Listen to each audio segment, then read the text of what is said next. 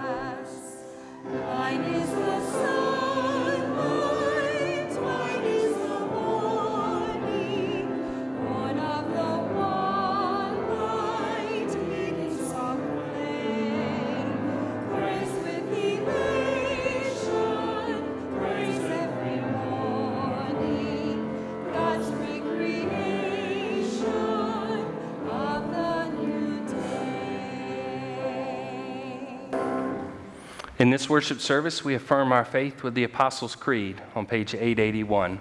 You're welcome to join us and you're welcome to simply listen. I believe in God the Father Almighty, maker of heaven and earth, and in Jesus Christ, his only Son, our Lord, who was conceived by the Holy Spirit, born of the Virgin Mary, suffered under Pontius Pilate, was crucified, dead, and buried. The third day he rose from the dead he ascended into heaven and sitteth at the right hand of God the Father Almighty. From thence he shall come to judge the quick and the dead. I believe in the Holy Spirit, the holy Catholic Church, the communion of saints, the forgiveness of sins, the resurrection of the body, and life everlasting. Amen.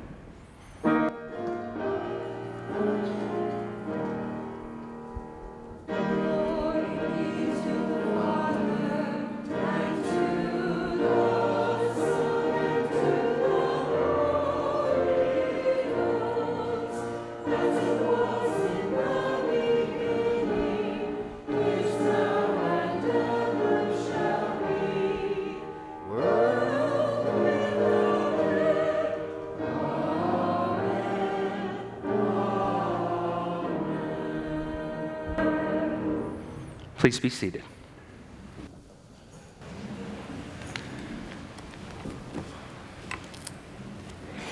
The first scripture lesson is Psalm 86, verses 1 through 10. And it can be found on your Pew Bible on page 924.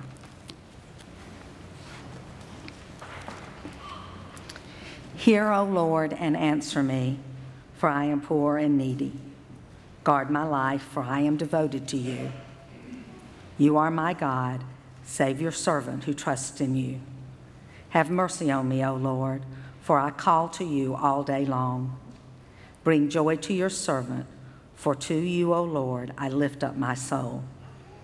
You are forgiving and good, O Lord, abounding in love to all who call to you. Hear my prayer, O Lord. Listen to my cry for mercy. In the day of my trouble, I will call to you for you will answer me. Among the gods, there is none like you, O Lord. No deeds can compare with yours. All the nations you have made will come and worship before you, O Lord. They will bring glory to your name. For you are great and do marvelous deeds. You alone are God. The word of God for the people of God. Thanks be to God. I'd like you to turn to page 39 in your hymnal. In the United Methodist Church in our sacraments and our songs and our promises, we connect with one another with the words that we say. And in a baptism, you have amazing words that you say as part of the covenant. And I'm grateful to have you present and to have uh, the family surrounding the Jones here as well. Brothers and sisters in Christ, through the sacrament of baptism, we are initiated into Christ's holy church. We are incorporated into God's mighty acts of salvation and given new birth through water and the Spirit. All this is God's gift, offered to us without price. I present Zachary Sean Jones for baptism.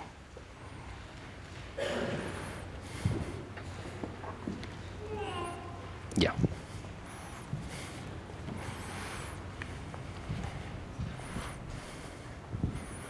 On behalf of the whole church, I ask you both do you renounce the spiritual forces of wickedness, reject the evil powers of this world, and repent of your sin? Do you accept the freedom and power God gives you to resist evil, injustice, and oppression in whatever forms they present themselves? Do you confess Jesus Christ as your Savior, put your whole trust in His grace, and promise to serve Him as your Lord? In union with the church, which Christ has opened to people of all ages, nations, and races. Will you nurture this child in Christ's holy church, that by your teaching and example, he may be guided to accept God's grace for himself, to profess his faith openly, and to lead a Christian life? You're not simply observers, you're part of the community that helps raise this child. You participate in question number eight. Do you, as Christ's body, the church, reaffirm both your rejection of sin and your commitment to Christ? Will you nurture one another in the Christian faith and life and include this child now before you in your care? With God's help, we will proclaim the good news and live according to the example of Christ. We will surround this child with a community of love and forgiveness that he may grow in his service to others. We will pray for him that he may be a true disciple who walks in the way that leads to life. Aaron Knight uh, is gone today, and Renessa is going to read our prayer over the water. The Lord be with you. Let us pray. Eternal Father, When nothing existed but chaos, you swept through the dark waters and brought forth light. In the days of Noah, you saved those on the ark through water. After the flood, you set in the clouds a rainbow. When you saw your people as slaves in Egypt, you led them to freedom through the sea. Their children you brought through the Jordan to the land which you promised. Sing to the Lord, all the earth. Tell of God's mercy each day. In the fullness of time, you sent Jesus, nurtured in the water of a womb. He was baptized by John and anointed by your Spirit. He called his disciples to share in the baptism of his death and resurrection, and to make disciples of all nations. Declare his works to the nations, his glory among all people. Pour out your Holy Spirit to bless this gift of water and he who receives it, to wash away his sin and clothe him in righteousness throughout his life, that dying and being raised with Christ, he may share in his final victory. All praise to you, eternal Father, through your Son, Jesus Christ, who with you and the Holy Spirit lives and reigns forever. Amen. Down here. Hey, baby boy. Hey. Yeah. Mm-hmm. Zachary Sean Jones, I baptize you in the name of the Father, and of the Son, and of the Holy Spirit.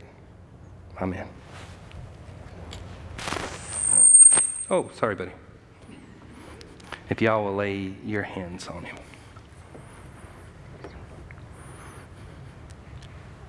The Holy Spirit work within you, that being born through water and the Spirit, you may be a faithful disciple of Jesus Christ. Amen. If y'all turn to page 611 of your hymnal, we're going to sing the first and third verses.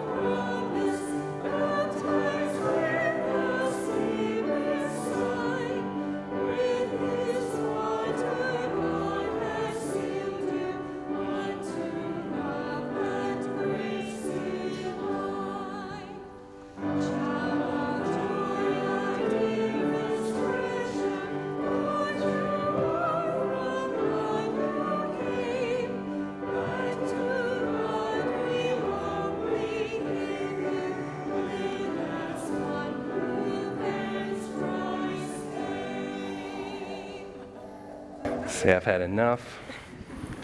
I want mama. Members of the household, turn back to page 43. Sorry. Page 43.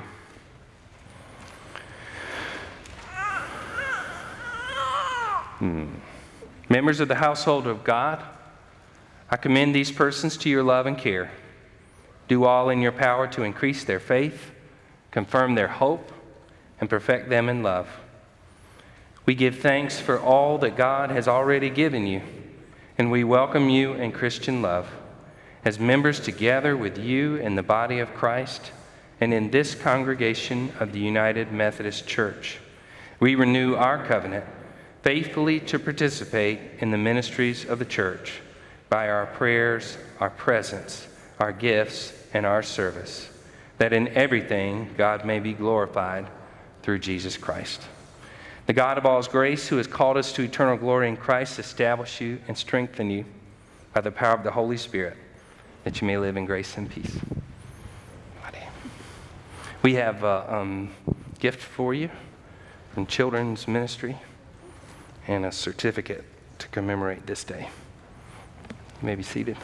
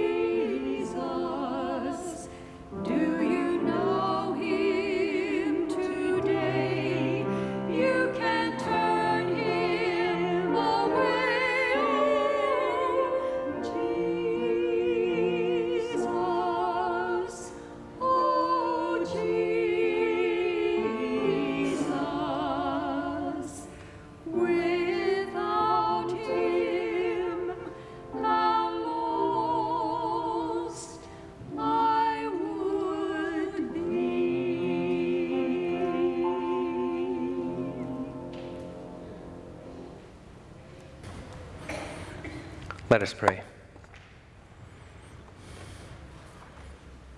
Gracious and loving God, we thank you for this space in which we gather, for the promises that we have the opportunity to make, for the scripture and verses that you've placed in our hands, for the opportunity to be one family hearing one message of encouragement, of hope, to strengthen us not to um, leave it all on this side of the door, but to walk on the other side of our doors, to enter our community, to serve you.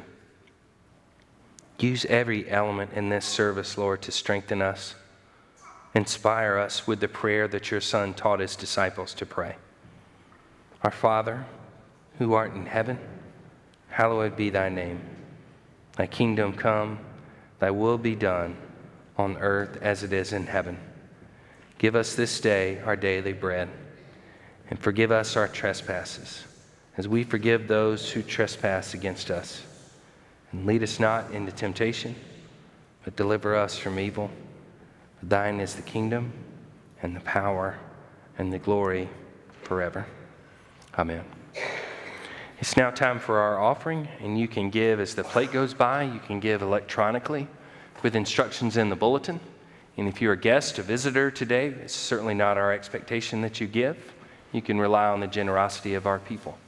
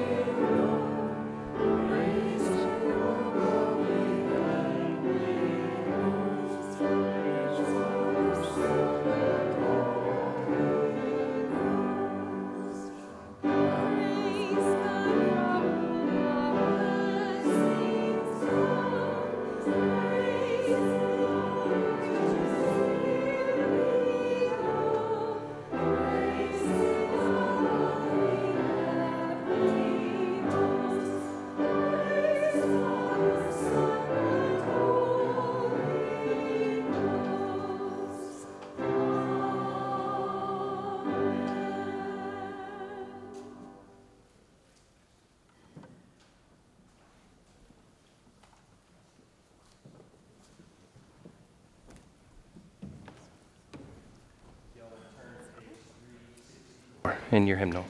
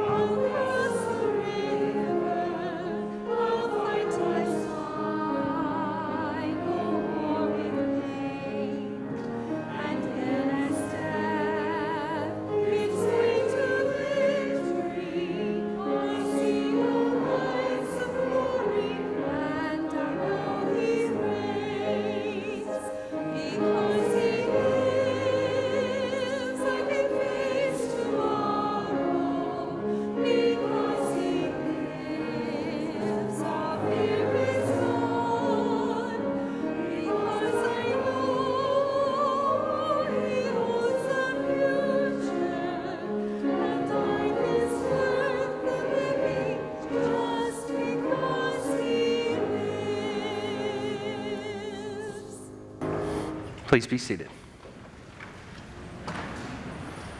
Our scripture today comes from 1 Corinthians chapter 1, starting with verse 10. And you can find that on page 1772 in your Pew Bible. And if you like to read along, if you'll leave it open as I read different sections throughout the sermon, 1772. This is part of a short series where we're going to look at the book of 1 Corinthians for five weeks before we begin what I've described as the narrative lectionary on September 9th. So, on September 9th, we'll start to walk through the Bible on the way to the Gospel of Matthew. And each year will be a different gospel in order. And we'll have resources that connect exactly to what we're doing in worship with both children and youth and give that same opportunity to adults um, if they should want to do that in their class. Um, you can ask us more about it. Before we start with the scripture, I want you to consider the opening image a long distance relationship.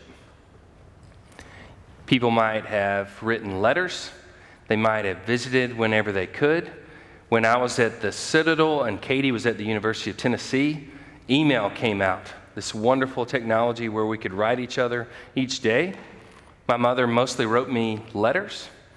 And there's something about getting it there's something about the lag between the writing it and getting it, and a number of things can happen.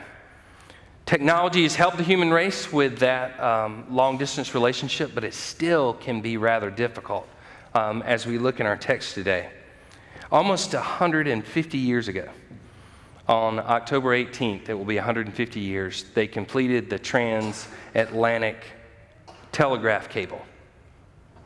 Before that day, it took 10 days to send a message from continent to continent. You imagine it taking 10 days from you to write something significant to a person, and if there were any significance for the time, then it getting back. You know, if I'm at the grocery store and I write Katie and she said to get a certain type of cayenne pepper, whatever that is, and I say, this type, I don't know, and I text her a picture of it, and while I wait for her to write back, because she doesn't know I'm writing her, because I'm the one going to the store, I'm supposed to just handle it. I wait. I just stand by all the cayenne pepper until I get a, a yes back. You ever write someone and you see the gray on their phone and they're writing you back before you've written back? And you think, what? Why are you writing me back? I haven't even completed whatever thought it is to you. Sometimes you write letters, and the letter that you got preceded the letter, them getting the last one. And this is the kind of thing that humans have dealt with. It's the kind of thing that Paul dealt with as he read, wrote that church in Corinth. He established these churches in person. He sets the location, he sets the leadership, he sets the identity, and then he leaves and now he can only write. As he goes to be imprisoned, he can never visit them again and can only write them and encourage them. Now, I've been here a little more than three years. And each time we've created a process, I've talked about it for two weeks or three weeks or three months, or maybe, maybe I'm still talking about some of them. And we go, trying to convey that I'm here in person. What if I were writing you a letter and trying to establish what you were going to do? This is the challenge of Paul writing the church in Corinth. 1 Corinthians chapter 1 starting with verse 10. I appeal to you brothers and sisters in the name of our Lord Jesus Christ that all of you agree with one another in what you say and that there be no divisions among you but that you be perfectly united in mind and thought. My brothers and sisters, some from Chloe's household have informed me that there are quarrels among you. What I mean is this one of you says, I follow Paul, another, I follow Apollos, another, I follow Cephas, still another, I follow Christ. The word of God for the people of God. Thanks be to God. So your next word is division. And there's any number of reasons for these people to have division. There's any number of reasons for us to have division. We all want to go to lunch right after church. Where are we going? We're all going to the same place. Where do you want to go? What time should this service be? What time should that service be? Where, the, where should the locations be? Where should the Sunday school classes be? What paper size should the bulletin be? What font size should the bulletin be? Should it be a trifold or should it be a bifold? Right? Any number of reasons that we sit around and wonder how should something be. Now we agree on some core things, things that we say in the Apostles' Creed. We've also, a number of us, been in different churches, different denominations, but lots of things sound familiar the songs, the creeds, the scripture. What if we gathered a third of us of people who had never once been in church in their life, and then we all tried to make a decision about what we were going to do? What if we had people who completely believed in the historic church that preceded Jesus, that he said that he was the embodiment of? People who believed in a church that was started where Jesus started in his actions? And people who had never been in a faith community in their life in the exact same group trying to make decisions about what they're going to do. And Paul says, please agree. Please don't disagree with one another. Can you imagine trying to pull that off? He said, I've heard from Chloe's household. That means different people are writing him. Different people with their different perspectives are writing different letters to him about the way the church is going, and then he writes a letter back from hearing all of them to try to unite them in one place. Now, what would divide them? Might be worship style. Where should we be? What time should we be? What should we be? Should we have elements of the ancient church, elements of this church?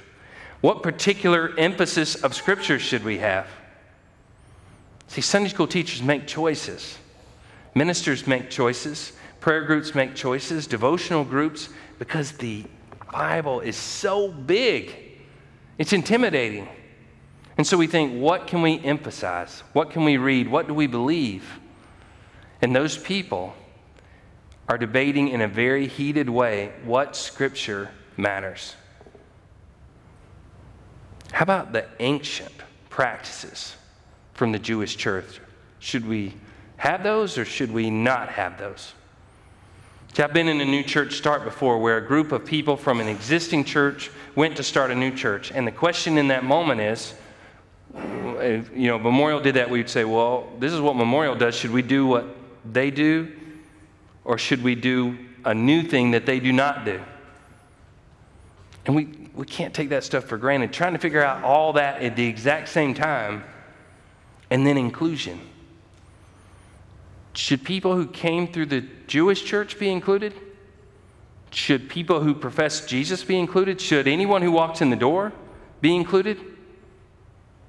And if so, what leadership position should they be given?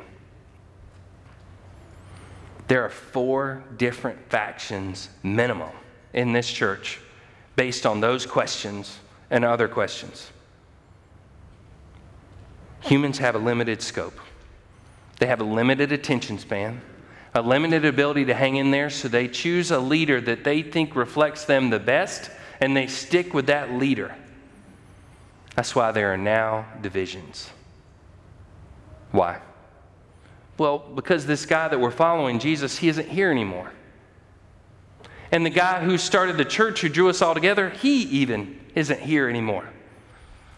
I'm going to look around. I don't know. I guess I'll follow that guy. And when they're divided, their efforts are divided, their prayers are divided, their finances are divided, everything's divided. And Paul encourages them. He says in verse 13, Is Christ divided? Was Paul crucified for you? Were you baptized in the name of Paul? I thank God that I did not baptize any of you except Crispus and Gaius, so that no one can say that you were baptized in my name. Yes, I also baptized the household of Stephanas. Beyond that, I don't remember if I baptized anyone else. For Christ did not send me to baptize, but to preach the gospel, not with wisdom and eloquence lest the cross of Christ be emptied of its power.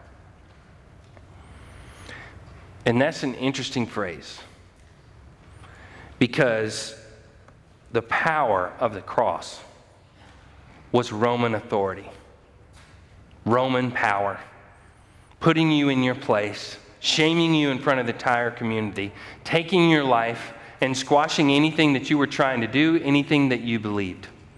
That was the power of the cross. And it wasn't just Jesus, of course, it was the two criminals beside him. It could be anyone that the Roman government came through, rolled through, noticed that they were um, uh, disagreeing with what they were doing, and you were going on the cross. You will never again turn away from what we want you to do. Now, he writes about the power of the cross from a person who was placed on it.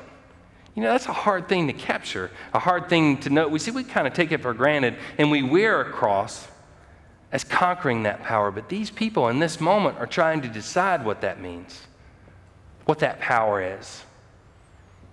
And he talks about sacrifice.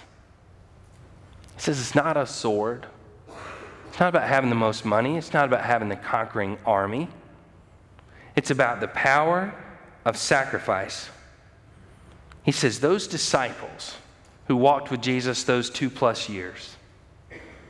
They saw him on the water, they saw him on the path. They saw him in the city, they saw him in the country. They saw him with religious folks and with non religious folks. They saw him be the exact same sacrificial person in each of those moments. But then he was tried, then he was crucified, then he was raised, and then he was gone. He's gone. And what are we going to do? The leadership has to pick it up now. And as he was human, as he was divine, as he molded those two together to be the perfect human on earth, the perfect embodiment of what God wanted, he's gone. And the people stepping in his place are simply human. Simply people trying to figure out what they're supposed to do and when they are supposed to do it. High school football teams are gathering right now and practicing right now after losing seniors that were everything to their program and trying to establish who are the leaders going to be on this team, who's going to make plays for us, who's going to step up when we're brokenhearted. And that time in between no leader and leader can be very troubling, can be destabilizing. And Paul is writing them in that exact moment that people who are human can be leaders. Verse 18 says, For the message of the cross is foolishness to those who are perishing, but to us who are being saved, it is the power of God. So that's your next word, that salvation is critical.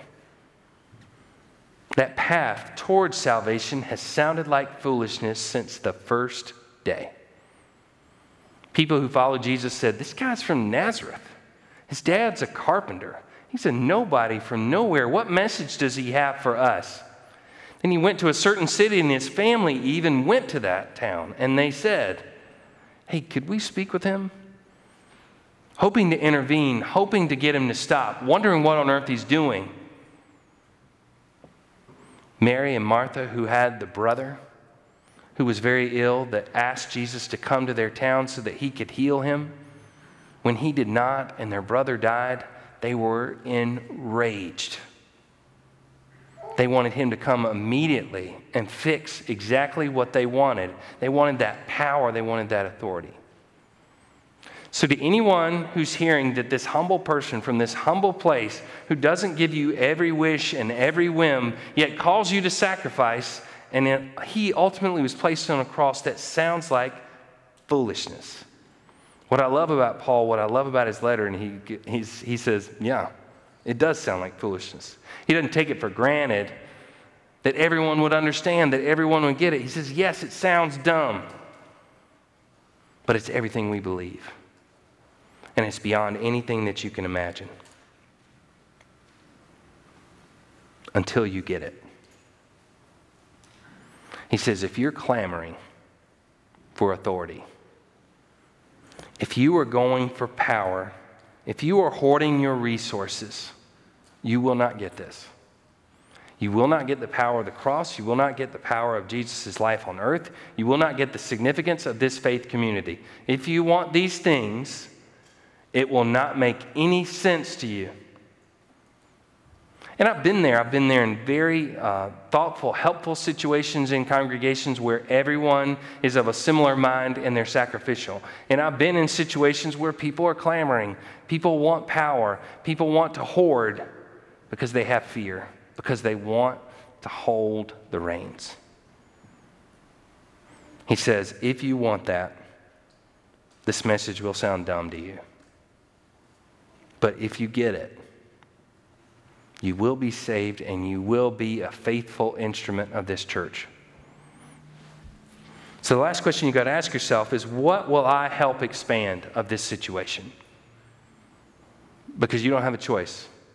You're going to do one of these two things in your actions and your words. The discouraging part about reading this letter is that the Corinthian church, who was that close to Jesus, who had Paul as their founder, struggled with these things. And more than 2,000 years later, we struggle with them too. That's discouraging if we allow it to be. And if you clamor, if you reach for power, if you want to hoard, you will be part of the spread of that thing that has been there since day one. And in fact, it's been all the way back to Cain and Abel. It's back to Adam and Eve, clamoring, hoping to have authority and power. But the encouraging thing is that this letter is here. How in the world did this letter make it to us? A letter that was written by a man who was on his way to prison, to a place in Corinth that was under occupation, to a faith community that had barely begun and was deeply in division, was saved again and again and shared with us. So, in spite of that human opposition at our worst, this letter that encourages us has made it as well. And you can encourage the spread of one or the other. Either the same problems that humans have struggled with since there have been humans, or the continued passion to strip away those elements of our personality that get in the way of what God wants. The message of the cross is foolishness to those who are perishing. But to us who are being saved, it is the power of God. So, will you take that power of the cross, completely flipped on its head, and take it to this community in a sacrificial and loving way? In the name of the Father, and of the Son, and of the Holy Spirit. Amen. If you will stand as you're able for our final hymn, number 399.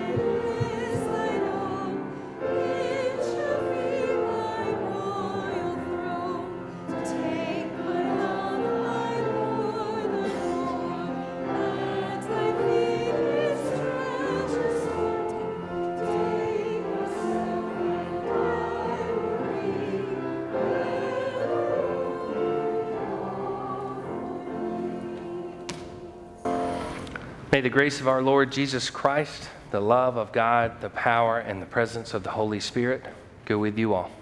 Amen.